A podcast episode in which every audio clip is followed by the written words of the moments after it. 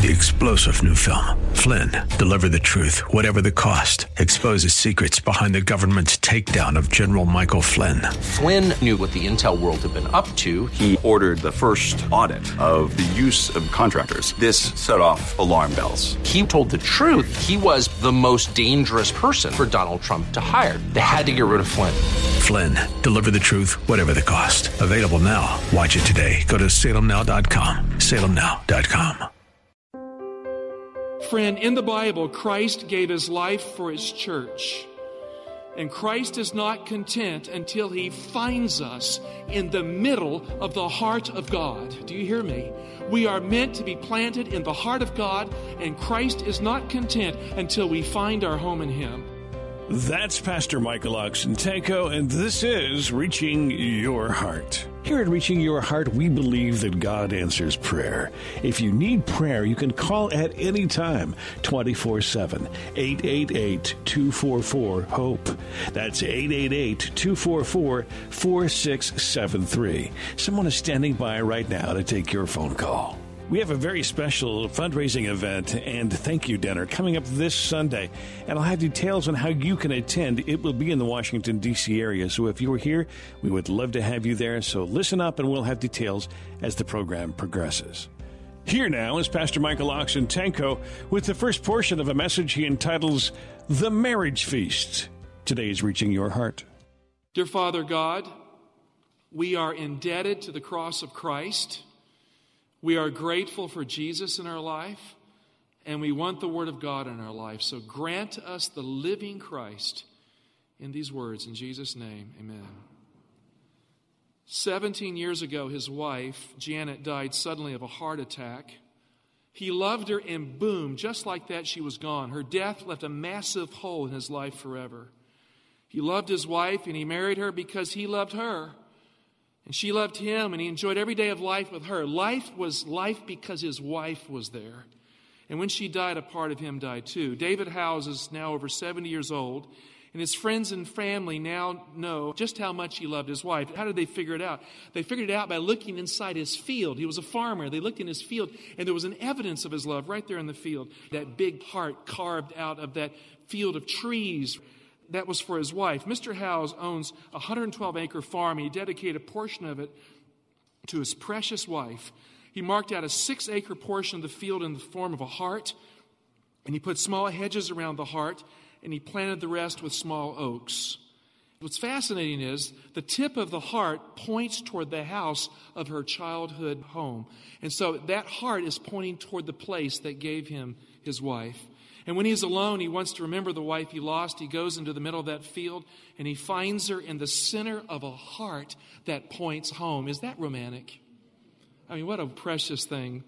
Friend, in the Bible, Christ gave his life for his church. And Christ is not content until he finds us in the middle of the heart of God. Do you hear me?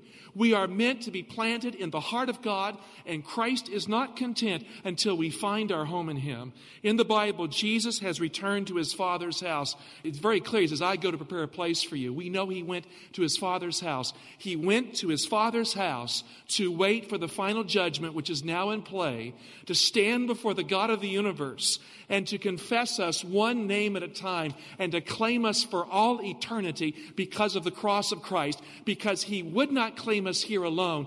There is a judgment in heaven before Jesus returns, so Christ can have the privilege of claiming us where His Father's heart is found in His Father's house. And this is really at the heart of the marriage feast teaching that Jesus gave in his parables. Take your Bibles, open them up to Matthew 22, verse 1.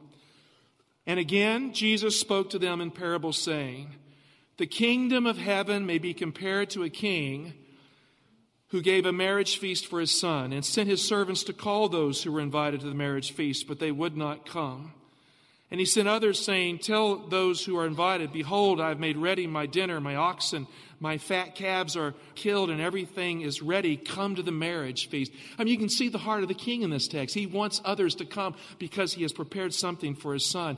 Jesus says the kingdom of heaven may be compared to a king who gave a marriage feast for his son. A magnificent gift, a plan in the king's heart that is broad and wide, but for his son in terms of focus. Now, in the book of Daniel, how many of you guys study the book of Daniel sometimes? You do? Good.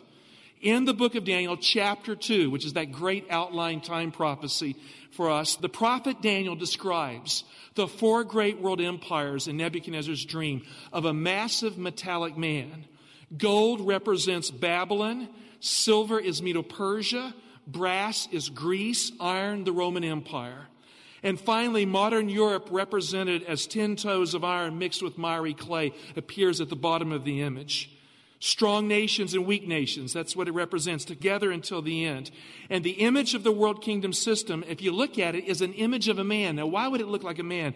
It represents the king of the world. Thus, it is a man. You see, people can come up with ideas, people can come up with philosophies, they can engineer theologies, but in the end, nothing that man produces matters because what will endure is the kingdom of God. And so the entire civilization of the human race from Babylon to the end is nothing but a metallic image of a man. Now you look at that image, it's top heavy, its specific gravity is at the top. It should topple over. You look at the image, it gets ugly as you move toward the end. It loses its splendor as you move toward the end. That is what man's civilization will do. The four great world empires and the divided world of the toes is followed by the fifth and final kingdom. Now, why would the final kingdom be the fifth kingdom? Because in the Bible, the number for God's word is five the five books of Moses, the Torah, the five loaves and two fishes. Because number five points to God's word. God's kingdom is the kingdom that will be established upon the power, the authority, and the presence of the word of God. Daniel 2:44 and in the days of those kings the God of heaven will set up a kingdom which shall never be destroyed nor shall its sovereignty be left to another people and I like this next part. It shall break in pieces these kingdoms and bring them to an end, and it shall stand forever. God's kingdom is incompatible with the stuff that we're struggling with in life. I mean, I don't know about you, but I don't like the way this world functions. Do you? I don't like it at all. I want to be in a place where different principles are there, where peace and love and joy rule. Verse 45 Just as you saw that a stone was cut out of a mountain, by no human hand, that it broke in pieces the iron, the bronze, the clay, the silver, and the gold. A great God has made known to the king what shall be hereafter. The dream is certain, and its interpretation is what? Sure. Now, the Aramaic word for stone here is a word play on the Hebrew word for son. The word for stone in Aramaic is eben. The word for son is ben. It's the eben ben word play. It's like the stone son wordplay. It's not as good in English. The mountain represents the kingdom of God in heaven, and the Son of God is the central part of the kingdom of heaven. Know, we think of Jesus being the great gift of the church. The fact is, Jesus came from heaven. He was at the heart of all that heaven is. And God gave Jesus to us so that we would have heaven here. So the last great world empire is the kingdom of heaven led by the Son of God, the fifth kingdom. It will break in pieces all these other kingdoms.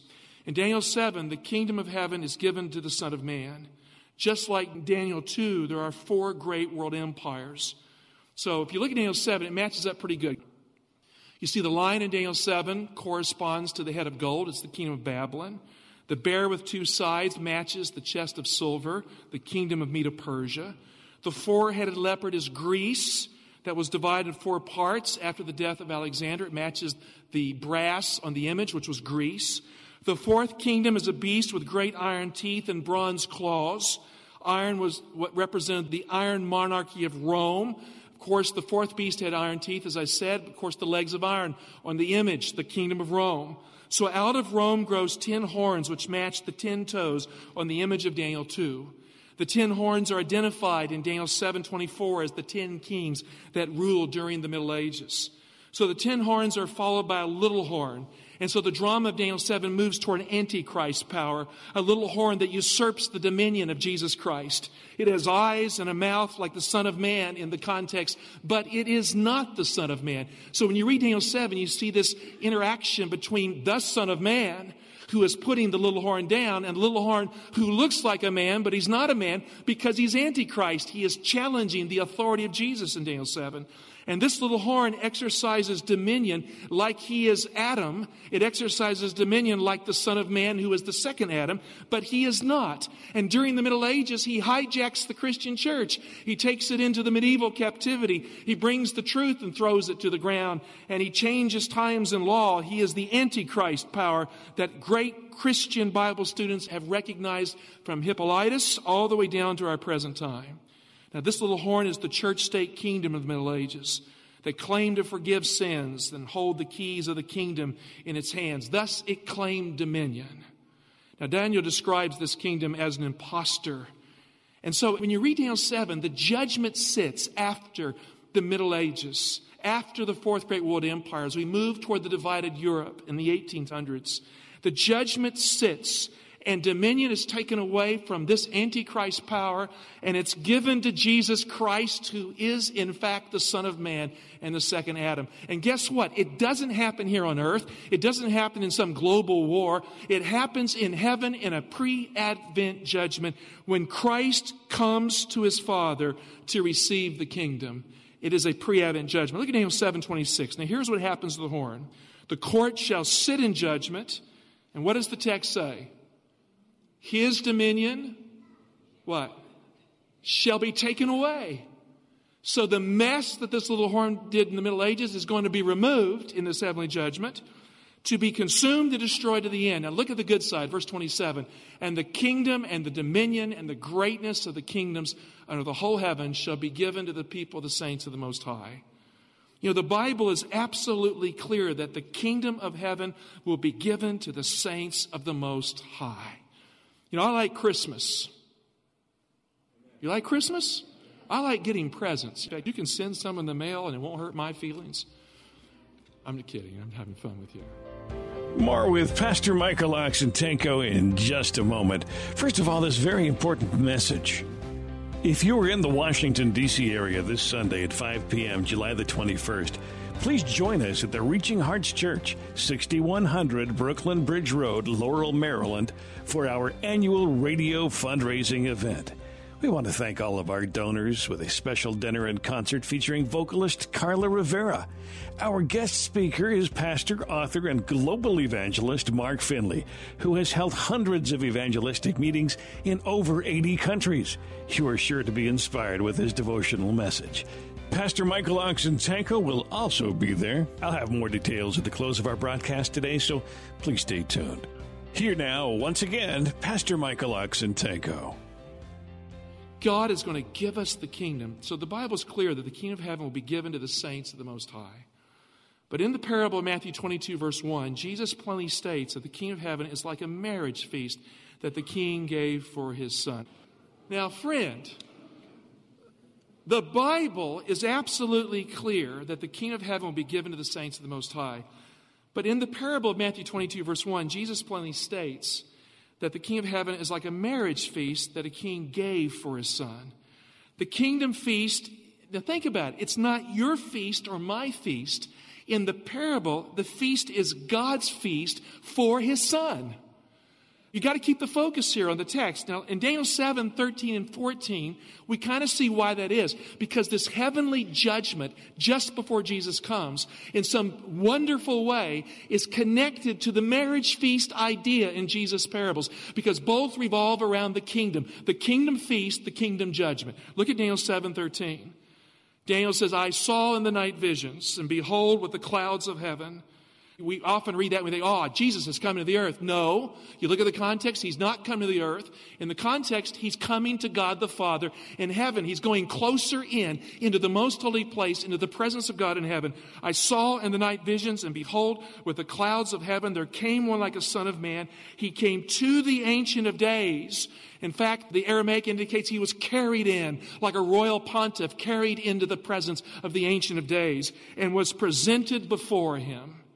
I mean, this is the most holy place in heaven. This is the Ark of the Covenant, the throne room of God. Verse 14. And what happens right there where God's heart and God's home is found? And to him, that's the Son of Man, not the little horn, was given dominion and glory and a kingdom that all peoples and nations and languages should serve him. His dominion is an everlasting dominion which shall not pass away, and his kingdom one that shall not be destroyed. Friend, in this pre Advent heavenly judgment of Daniel 7, just before Jesus returns, God the Father gives Jesus the kingdom. He gives it to his Son right there in the presence of millions of angels. It is the kingdom of heaven, not the kingdom of this world. It is the fifth great kingdom that one that is established on the authority of God's word. This is the marriage of the Lamb to his bride. This is the very event that is the focal point of what the cross accomplished that will be followed immediately by the coming of Christ. Friend, the judgment, you know, sometimes we think in our church, well, the judgment, some pre Advent judgment, I'm so scared of that. Why would you want to be scared about receiving the kingdom? You hear me? Why would you want to be terrified about Christ representing you before his Father?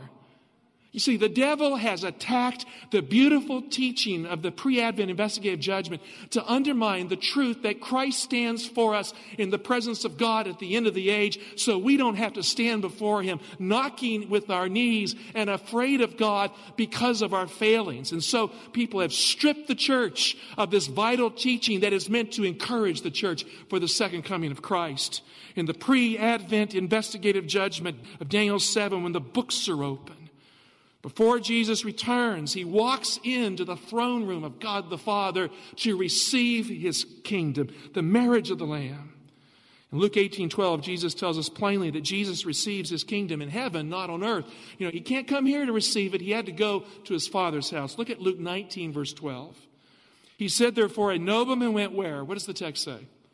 Went to a far country for what purpose? To receive a kingdom, and then what does he do? And then return. Now, this is Christ. He's a person of noble birth. He is the Son of Man, the Prince of the universe. He goes into that far off country at his ascension to heaven for the express purpose of receiving his kingdom at the end of the Middle Ages in the great marriage of Christ to his people and then returning with the kingdom. That is why Jesus called his kingdom the kingdom of heaven. You see, the judgment is pictured as a marriage of Jesus to his kingdom from every nation, tribe, tongue, and people. How many of you like going to weddings? I like marrying people who stay married. That's a fact. I've married one or two that didn't, but I labored long. I like them when they stay married. I love them if they don't as well. I'll pastor you anyway. But I want you in the kingdom and I want you loving each other. So it's called the kingdom of heaven because this great connection of the marriage of Christ to his people as important as the cross is, it doesn't happen there. It happens in the presence of his Father in this pre Advent judgment. When Jesus receives the kingdom, he will be married to his people forever. How does Jesus marry his kingdom in the heavenly judgment? I'm going to tell you how he does it. You can write it down one person at a time because the judgment focuses on one person from Adam to the end at a time. Christ was very clear in Revelation 3 5 that he will confess our names before the Father and his holy angels that way. Look at the text here. He who conquers shall be clad thus in white garments. And then I like this. You can underline your Bible. And I will not blot his name out of the book of life. Isn't that good? I mean, look, you confess Christ before men. You love him. You put your life out for him. He says, I will not blot his name out of the book of life. I will confess his name before my Father and his holy angels. Have you ever been ashamed of somebody? Has anyone ever been ashamed of you? Okay, now, now look, when I've messed up, when I've really let someone down, and someone stands up for me and says, Well, you know, Mike may not be perfect, but I'm a friend of Mike's. Wouldn't that make you feel good? That's what Jesus is going to do. Let me just give you an example of this. You know, my name comes up in the judgment. Let's start with righteous Abel. You know, he won't have too much hard time with righteous Abel. Righteous Abel. His name comes up, the first martyr in the history of the world. He says, Lord, Father, Abel was mine. I confess him before you and the holy angels because he died for me. Not hard, right? It's a little harder with David who killed Uriah. But he says, You know, David repented. He loved me. He was a man after God's heart. He became a man after God's heart again. Yes, murder is an awful crime. I confess him before you and the holy angels. Look at the cross of Christ. Look where I bled and died for him. He is my friend. Will you accept him into eternity? Then he moves through Mary Magdalene. All her sordid history. He says, I'm not interested in talking about that today in the great judgment here. Father, she washed my feet. She was there at the garden tomb. She loved me. Father, I confess her name before the holy angels and you as mine. Will you give her to me? And one name at a time, from righteous Abel to the end, he confesses the names of his people until his kingdom is fully formed. Friend, this is good news. The judgment, Daniel 7, is the marriage, and the feast that follows is the second coming. And what transpires? Christ comes for his bride to take her to the marriage feast. Now, if you don't understand how an ancient wedding worked in Jesus' day, you really don't know what's going on. Let me explain it to you. There was a period of betrothal, and at the period of betrothal, the groom would show up, the bride would meet, they'd be introduced, and they'd have this hoopla, this white canopy that they'd put over them, and they'd all dance around it really happy and the like. They were being betrothed. And then they would stay apart, but together, you know what I mean? Kind of dating, but nothing more, for a while, sometimes a year or more. And then after that, the marriage time came. Now, in American weddings, what do we do? We come to the altar, and the bride and groom are there, and the family, right? And they exchange their vows. That is not as romantic as a Jewish wedding. In a Jewish wedding back then, the bride stayed in her house. The groom went to his father's house. And there he married his bride who was at her house. How you like that? And then to make it more profound, she was waiting, wondering if it all worked out, not sure when her groom would return. And then, suddenly, in triumphal procession, the father and the bride and everyone would come and gather the bride at her house, but they would not stay there. They would take her from her house and go back to the father's house for the marriage supper. And after the marriage supper, they would have the joy of going to their house and living for the rest of their lives. Now, that is a picture of how Bible prophecy works. At Mount Sinai, Christ and the Father came down. There was the white pillar of fire and cloud, and Christ was betrothed to his people in the form of the Jewish nation. He called a people from the seed of Abraham to be his, and he was with them in the betrothal period. John the Baptist went as far to say that I am the friend of the bridegroom, but I'm not the bridegroom. And then, you know, the tragedy is they killed the bridegroom, but he got back up. He was resurrected. And then he ascended to heaven to his father's house to receive his kingdom. You see, he was a nobleman at the end of the age.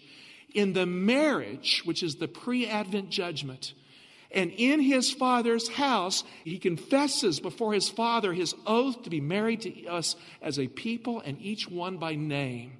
And once the marriage is finished, which means the judgment is finished, he returns from his father's house to come to this world, the bride's house, and to take us in triumphal session back to his father's house for the marriage supper of the Lamb. And for 1,000 years, the book of Revelation says, we'll be in heaven, not here, but you know you got to settle down and live with your bride, right?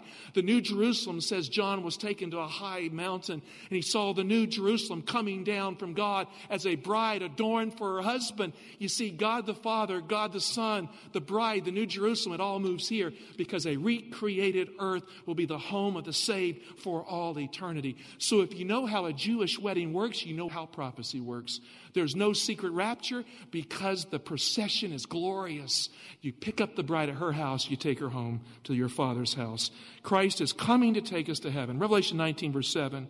Let us rejoice, the book of Revelation says, and exalt and give him glory, for the marriage of the Lamb has come, and his bride has made herself ready. Then I saw heaven opened and behold, a white horse, and he was set upon it is called faithful and true, and in righteousness he judges and makes war. Now, there's so much information, the first part of the kingdom parable that we were looking at. Go back to Matthew 22, 1 to 3. And again, Jesus spoke to them in a parable, saying, The kingdom of heaven may be compared to a king who gave a marriage for his son. And he sent his servants to call those who were invited to the marriage feast, and they would not come. So in the parable, the feast is for the Son and no one else. The kingdom feast belongs to Jesus. God has set the judgment up, the pre Advent judgment, which is the marriage, for the purpose of giving Christ everyone Christ wants. Everyone he claimed at the cross who has stayed with him, that Christ will confess, the kingdom marriage is for Jesus. You know, we sometimes think the whole world rotates around us. Right? You know, I'm having a hard time today. You know, the universe will come to an end. You know, we can hear it in other crazy ways. Well, if I'm not good enough, Christ will lose the great controversy. You ever hear that kind of stuff? Christ is not going to lose the great controversy with Satan because you are having a bad day. Because he won it at the cross. He secured it at the cross. The Son of God wants you in the kingdom. That will conclude the first portion of the marriage feast, today's Reaching Your Heart. If you are in the Washington, D.C. area this Sunday at 5 p.m., July the 21st, please join us at the Reaching Hearts Church, 6100 Brooklyn Bridge Road, Laurel, Maryland, for our annual radio fundraising event. We want to thank all of our donors with a special dinner and concert featuring vocalist Carla Rivera. Our guest speaker is pastor, author, and global evangelist Mark Finley, who has held hundreds of evangelistic meetings in over 80 countries. You are sure to be inspired with his devotional message. If you're a regular listener to the broadcast and would like to meet Pastor Michael Oxentenko, then please join us this Sunday at 5 p.m. at 6100 Brooklyn Bridge Road, Laurel, Maryland for the event. Please RSVP at reachinghearts.org slash radio dinner. That's reachinghearts.org slash radio dinner. Once again, reachinghearts.org slash radio dinner. And thanks for listening to Reaching Your Heart.